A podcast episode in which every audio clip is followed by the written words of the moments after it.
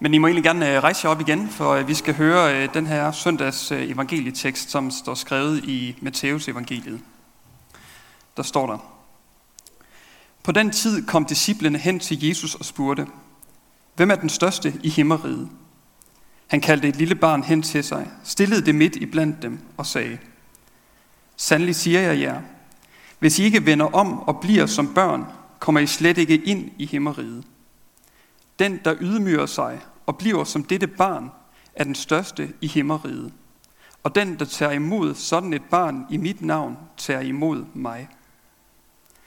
Men den, der bringer en af disse små, som tror på mig, til fald, var bedre tjent med at få en møllesten hængt om halsen og blive sænket i havets dyb. Ved verden for det, der fører til fald. Vel må der komme fald, men ved det menneske, som bliver årsag til fald.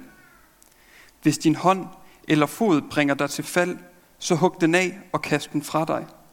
Du er bedre tjent med at gå lemlæstet eller vandføre ind til livet, end med begge hænder eller fødder i behold at kastes i den evige ild. Og hvis dit øje bringer dig til fald, så riv det ud og kast det fra dig. Du er bedre tjent med at gå ind til livet med et øje, end med begge øjne. I, øh, med begge øjne i behold at kastes i helvedes ild. Se til, at I ikke ringeagter en af disse små, for jeg siger jer, deres engle i himlene ser altid min himmelske faders ansigt, for menneskesønnen er kommet for at frelse det fortabte. Hvad mener I? Hvis en mand har 100 får, og et af dem farer vild, lad han så ikke de 99 blive i bjergene og gå ud og leder efter det vildfarne. Og lykkedes det ham at finde det, sandelig, sandelig jeg siger jer, han glæder sig mere over det, end over de 99, der ikke får vild. Således er det jeres himmelske faders vilje, at ikke en eneste af disse små skal gå fortabt. Amen.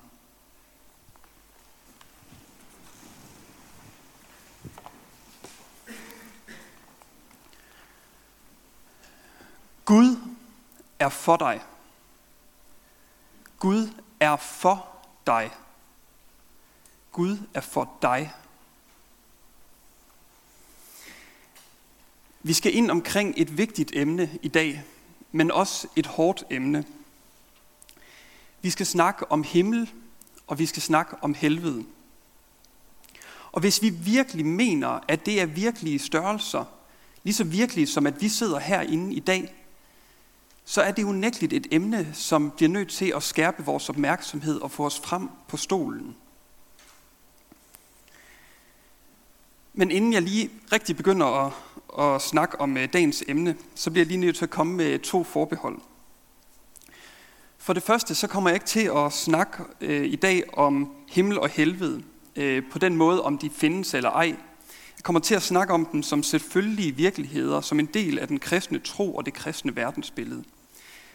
Det kunne man nemt have holdt en hel bibeltime om, men det bliver altså en anden dag. Og det andet emne, som vi heller ikke skal snakke om i dag, det er, hvad er himmel og helvede egentlig? Det er jo altid sjovt at diskutere, om der er vild med dans og x-faktor i himlen, eller om vi skal gå rundt i hvide klæder med en harpe under skulderen eller ej. Men det er altså heller ikke det, den her prædiken kommer til at handle om.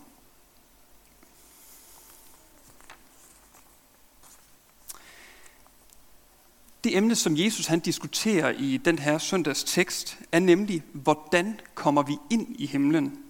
Og hvordan risikerer vi ikke at komme ind i himlen? Det første spørgsmål, som ligesom sætter gang i hele den her snak, det er disciplene, der kommer og spørger Jesus. Jesus, hvem er størst i himmeriget? Altså, hvem er størst i dit rige? Vi forstår godt, at du er Guds søn, og at du har magten i himlen. Men hvem af os herre er størst i himmeriget? Eller er det måske kong David eller fader Abraham, der er størst i dit rige? Og det er jo et helt naturligt spørgsmål. Sådan tænker vi jo. Hvem er højst i hierarkiet? Og hvordan når vi til tops i det her hierarki? Her gælder det oftest om at få eftermonteret øh, rundsave på albuerne, og så ellers bare mase sig frem i verden. Set med vores øjne, set med menneskelige øjne eller verdens øjne, så er det egentlig et helt naturligt spørgsmål, det her. Jesus, hvem er størst i himmeriget? For der er jo meget på spil. Prøv lige at overveje tanken og få lov til at være størst i himmeriget. Det ville da være ret sejt at være størst i himmeriget. Men Jesus, han må have, have rystet på hovedet og tænkt, far er ikke sur, far er skuffet.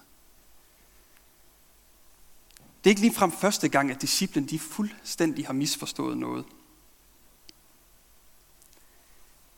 Jesus han trækker et barn ind i midten af cirklen af voksne, seriøse, fiskeragtige typer og siger, hvis ikke I vender om og bliver ligesom dette lille barn, kommer I slet ikke ind i himmeriget.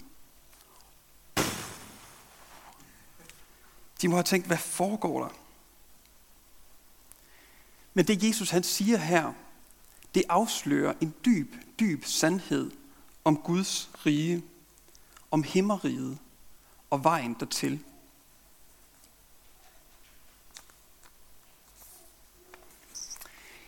I den her verden, der ser vi op til de mennesker, der er lykkedes. De mennesker, der har, øh, der har penge nok. De, der er kommet på toppen af kransekagen. Men i Guds rige er den, der står med åbne arme og tager imod. Den, der lader sig 100% være afhængig af Gud og tjener andre mennesker i kærlighed, den største. Det er en dyb, dyb sandhed om både Guds rige, men også Guds egen karakter, som også kommer til udtryk i Jesus. Jesus, der dør på korset, han dør alene og ensom. Næsten alle hans venner har forladt ham, har lidt den værste død tænkeligt. Men lige der, der har han vundet den største sejr i menneskehedens historie. En sejr, som har sat millioner af mennesker siden fri fra synd og død. Guds rige er omvendt i forhold til den her verden. Guds rige får vi, hvis vi stiller os tomhændet over for Gud. Og det er så vigtigt at huske, at Guds rige er omvendt, er modsat den her verdens jagt efter anseelse og magt. Men Jesus han fortsætter. Han må have haft et eller andet behov for at uddybe sit svar en smule. For Jesus han gør det klart, at vi skal blive som et lille barn. Vi skal komme til Gud med tomme hænder og tage imod Guds gaver. Men samtidig så fortsætter Jesus med en række advarsler. Vi skal være opmærksom på, at der er noget, der kan fjerne os fra Gud. Noget kan hen over tid fjerne os fra Guds kærlighed. Læg mærke til, at det ikke er Gud, der fjerner sig fra os, eller Guds kærlighed, der forsvinder fra os, men os, der kan fjerne os fra ham. Og Jesus han taler ikke om synd her. Det er ikke det, han snakker om. Jeg tror, det er noget, der er meget, meget større. Jesus han siger, ved for den, der fører til fald. Og ved betyder, eller nej, han siger, ved verden for det, der fører til fald. Og ved, det betyder jo et sådan stakkel, en form for beklagelse over nogen, der kommer, det kommer til at gå øh, skidt. Og jeg læser verden her som verdens strømninger. Verden er sådan set, eller så set ikke neutral. Og det her, det skal ikke lyde som sådan en øh, dem mod os-agtig retorik. Det er vigtigt, at det ikke skal blive der. Og at vi skal gå rundt og se padehatte skyer overalt i verden, lige snart der er et eller andet, som vi ikke er helt trygge ved. Men vi skal være vågne vi skal være skarpe, og vi skal være opmærksomme. Jeg læser verden her som det, vi kan kalde for tidsånden, eller et, et begreb, der hedder tidsånden. Tidsånden det er et begreb, der beskriver strømninger i verden. Så at sige summen af holdninger i verden, som samler sig til den tendenser og strømninger. Selvom man siger, at de store fortællinger er døde, så er der stadigvæk strømninger i den her verden. som kan forlede os, som kan forføre os og fjerne vores fokus fra den dybeste sandhed og det virkelig vigtige i livet. Og jeg vil gerne nævne et par eksempler for lige at forklare, hvad det er, jeg mener. For eksempel det første vil jeg gerne nævne forbrugerismen eller materialismen. Vi kan i dag blive forledt af materielle goder. Det malige liv, som er tilgængeligt for mange af os i den vestlige verden. Det kan være, at de materialistiske goder, de, goder, de stille og roligt bliver vigtigere og vigtigere, og til sidst så har man helt glemt det store billede, at man er afhængig af Gud, og man har brug for Gud, fordi man kan klare alt selv. Og det kan komme i forskellige former. Øhm, for, for en afgren af forbrugerismen kan også give et stresset arbejds- og familieliv. Fordi pengene ikke kommer af sig selv, og hvis man aldrig stiller sig tilfreds med mindre end naboen, så bliver ens liv en lang jagt efter øh, at klare sig lige så godt som sin nabo. Og der bliver ikke tid til efterfølgelse af Jesus, med tid til familie, refleksion, bøn og andagt. Et liv med retning mod Gud. Det næste, det kunne være nyateismen. For eksempel pakket ind i videnskab. Påstanden om, at videnskaben har bevist, at Gud ikke findes, og som ikke lægger skjul på, at, der, at de, der tror andet, de er tilbagestående eller mindre intelligente. Langsomt, men sikkert, så bliver man forledt til at acceptere folkestemningen om, at vi i bund og grund bare er et sæt atomer, der er faldet heldigt ud, og nu bliver slynget igennem universet med flere millioner kilometer i timen. Det her det skal ikke ende ud i en apologetisk snak, men, øh, øh, men intet det kunne bare være mere nonsens. Egentlig naturvidenskab bygger på en tro om noget konstant og kan besvare spørgsmål som hvordan og hvornår, men kan aldrig spørge eller svare på spørgsmålet hvorfor. Og det er her de to størrelser, tro og videnskab, de skal supplere hinanden. Og den tredje strømning, som jeg gerne vil nævne, det er humanismen. Humanismen har på godt og ondt givet et meget højt menneskesyn. Sat mennesker i centrum på en måde, som øh, den konstantinske periode i Europa, hvor at øh, kristendommen ligesom var øh, den, øh, den toneangivende, ikke formåede. Humanismen er en bevægelse, hvor at mennesket er i centrum, hvor mennesket det er både udgangspunkt og endemålet i sig selv. Og vi kan som kristne helt sikkert lære noget af humanismen. Men i bund og grund så rendyrket humanisme, så er der ikke plads til en Gud. Fordi at øh, mennesket er, øh, er centrum for alt. Så derfor så skal vi også passe på, når vi, øh, når vi snakker om humanisme. Læg mærke til, at alle de tre øh, strømninger, materielle goder, videnskab og humanisme, er gode og jeg vil formentlig ikke være foruden nogen af dem. Men et misbrug af dem kan forblinde og føre vild. Det næste Jesus han siger, det er, ved det menneske, som bliver årsag til fald. Og den her den vil jeg ikke gå så meget ind i, men vi som mennesker, vi kan også føre hinanden væk fra øh, et liv med Gud.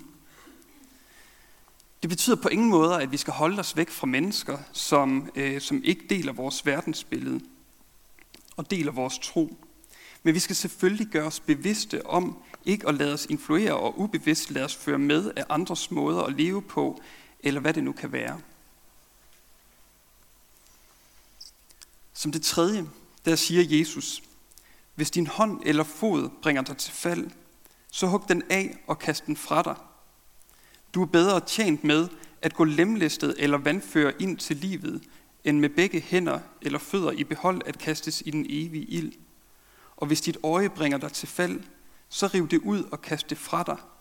Du er bedre tjent med at gå ind til livet med et øje, end med begge øjne i behold at kastes i helvedes ild. Den tredje og sidste advarsel, som Jesus han kommer med, og den han bruger mest tid på, er en advarsel mod os selv. En advarsel om, at vi kan bringe os selv til fald. At vi kan fjerne os selv fra Gud, fra den sande relation til ham. Jeg læste for nogle år siden en artikel om en, øh, en britisk mand, som, øh, som levede i Italien. Øh, og han øh, rev simpelthen begge sine øjne ud øh, under en katolsk højmesse. Og der vil jeg sige, at jeg er 99,9% sikker på, at det her det er ikke det, Jesus han snakker om her. Der er selvfølgelig tale om en metafor eller en overdrivelse. Det Jesus han prøver at sige her, det er, at det vi gør, det har også en konsekvens. Hvad er det, vi fylder vores liv med? Hvad ser dit øje, for eksempel når du ser Netflix eller andet indhold på nettet? Krig, vold, gys, sex, eller hvad det kan være. Hvad udretter du med dine hænder? Bygger du Guds rige og hjælper din næste? Eller skader du andre mennesker direkte eller indirekte, så dit hjerte over tid bliver koldt og hårdt? Jeg tror ikke, at Jesus han taler om synd her. Jesus siger ikke, at hvis du en gang synder, så er det bare over, så er du faldet væk fra Gud. Synd det er der tilgivelse for igen og igen. Men bruger du dine hænder på en måde, der fører dig væk fra Gud, som over tid, for, for, som over tid forfører dig, og du, bliver, og du vil ophøre med at have en relation til Gud, så stop op og følg Jesus i stedet. Og husk for alt i verden, at der er tale om en metafor her. Ikke noget med at komme til gudstjenesten næste søndag uden en arm eller en ben. Det skal vi ikke have noget af. Og det her, det kan jo godt lyde hårdt, og det kan godt lyde skræmmende. Men vi er heldigvis ikke overladt til os selv. Vores liv og vores relation til Gud er ikke overladt til vores egne anstrengelser. Der er flere ting, der kan trøste os og styrke os, når det kommer til de her spørgsmål. Det første, jeg gerne vil fremhæve, det er det kristne fællesskab. Vi er ikke sat til at flyde rundt i det her liv som en masse øh, øer på et kæmpe hav. Den anden dag, der kom jeg til at tænke på, at Jesu mission her i verden må have været den mest ensomme mission i verdenshistorien. Gud født som menneske, med det ene formål at dø på et kors, fuldstændig forladt af næsten alle hans venner, alle hans bekendte. Men alligevel så bruger han, så bruger Jesus sit liv på at skabe relationer og skabe fællesskaber omkring sig med mennesker, øh, som, øh, som ønsker at vandre sammen med ham. Og det tænker jeg, at vi skal se som et forbillede for os. Dagens episteltekst, som Anders han læste op, øh, handlede netop om, hvordan vi som fællesskaber skal tage os af hinanden. Han læste, Al forbitrelse og hissighed og vrede og råb og spot skal ligge jer fjernt. Ja, al ondskab. Men vær gode mod hinanden. Vær barmhjertige og tilgiv hinanden, ligesom Gud har tilgivet jer i Kristus. Det er virkelig nogle lækre vers, som vi må tage til os i dag og som kan give os styrke, give styrke til hinanden i vores relation til Gud. Og fællesskaber er naturligvis ikke kun Guds tjenester, eller jeg har næsten lyst til at sige primært øh, de mindre fællesskaber, hvor man har mulighed for at vandre sammen. Fællesskaber, hvor man har mulighed for at vandre sammen, være sammen på vej i livet mod himlen, med udsigt til himlen. Her i kirken, der ønsker vi virkelig, at alle har del i et mindre fællesskab. En klynge eller en cellegruppe, eller hvad man nu har lyst til. Og det vil jeg virkelig stærkt opfordre jer alle sammen til, hvis I ikke allerede har sådan et mindre fællesskab.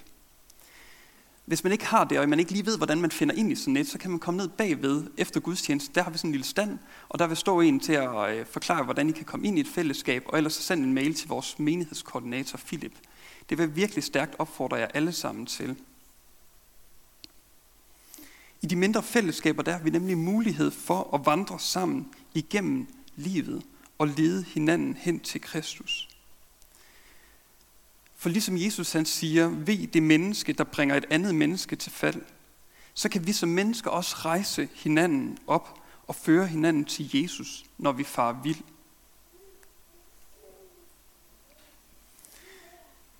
Den tredje og sidste del af Jesu tale i dagens tekst er en analogi, som tager udgangspunkt i for- og hyrdebilledet.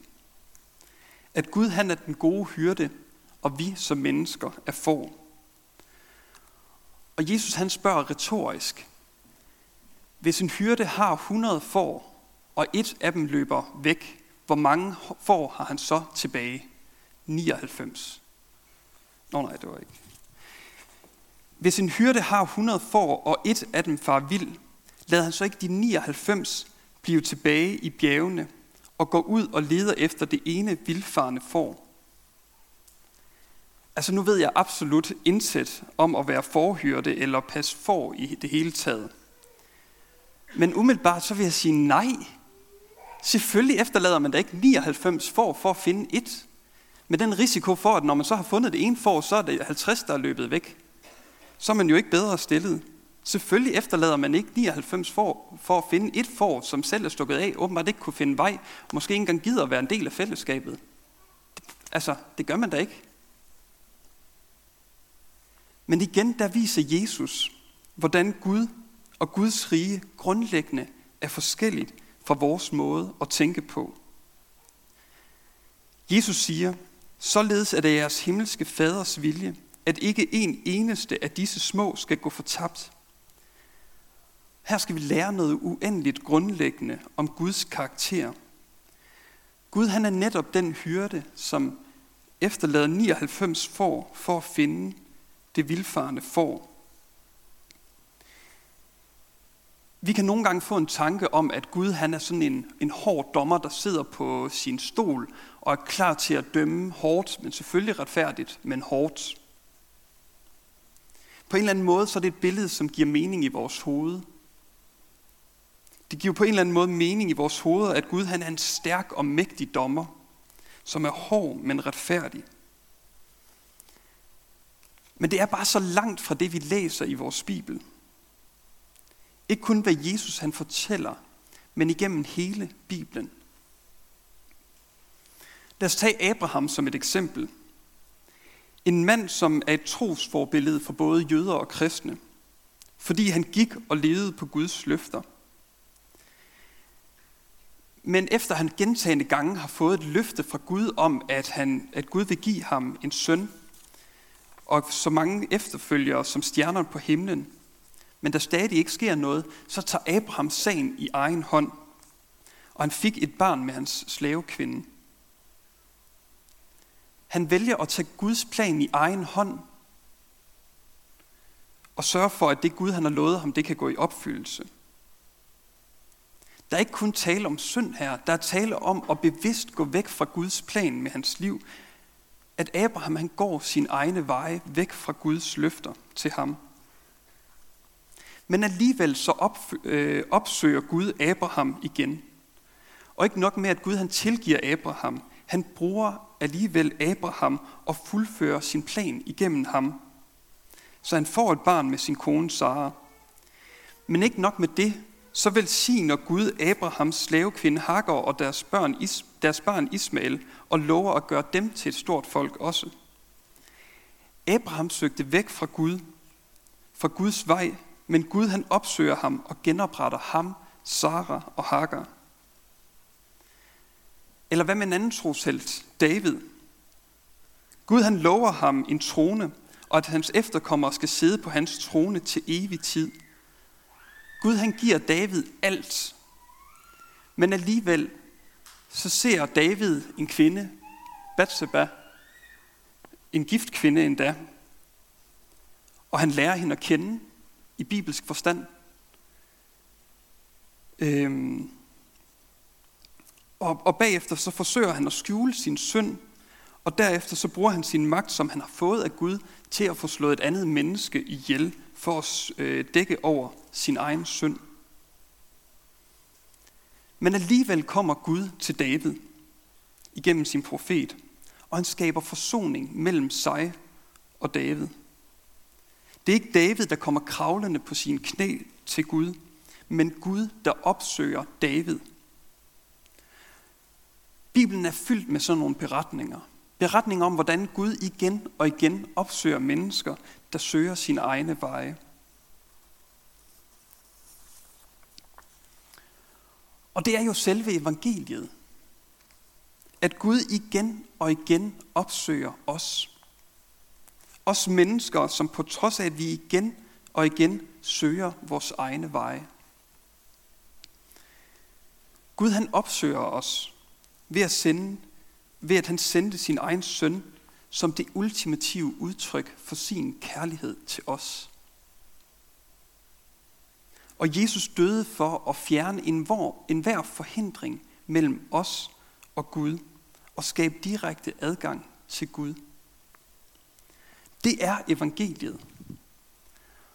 Og hvis du ikke husker andet fra den her prædiken, så husk det, at Gud han er en elskende og tilgivende far, som igen og igen opsøger sine børn, selvom de skulle fare vild. Gud han opsøger dig igen og igen for at genskabe den relation til ham, som du er skabt til.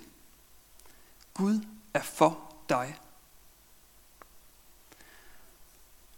Og når vi om lidt vi skal fejre, øh, og når vi om lidt skal fejre nadver, så er det en super konkret og håndgribelig måde, Jesus han møder os og siger, dette er mit læme, og dette er mit blod, givet for dig. Tror du nu på, at din Gud og skaber elsker dig og vil give alt for dig? Kom og følg mig.